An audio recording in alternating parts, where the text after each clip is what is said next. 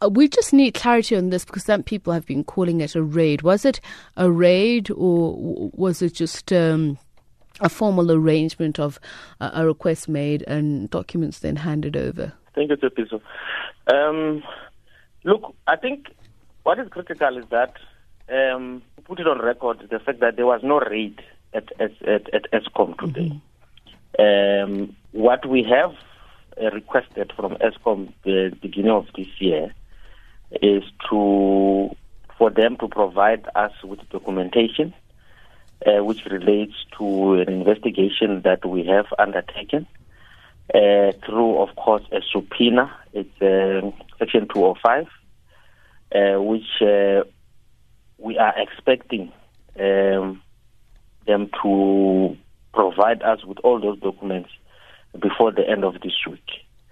Um, so talk of any raids that took place in at Eskom uh, is something that uh, I think somebody was just trying to be mischievous, and uh, we, there was no such. Was there, as is being reported, uh, a discovery of uh, documents that were shredded or uh, in the process of being shredded? Look, th- this is something that we've also heard only today. Um, according to our own subpoena, there are specific documents that we are we have requested for Eskom to provide us. Uh, any, uh, um, I mean, any company would have an archive or uh, a place where they can be able to secure all their documentation.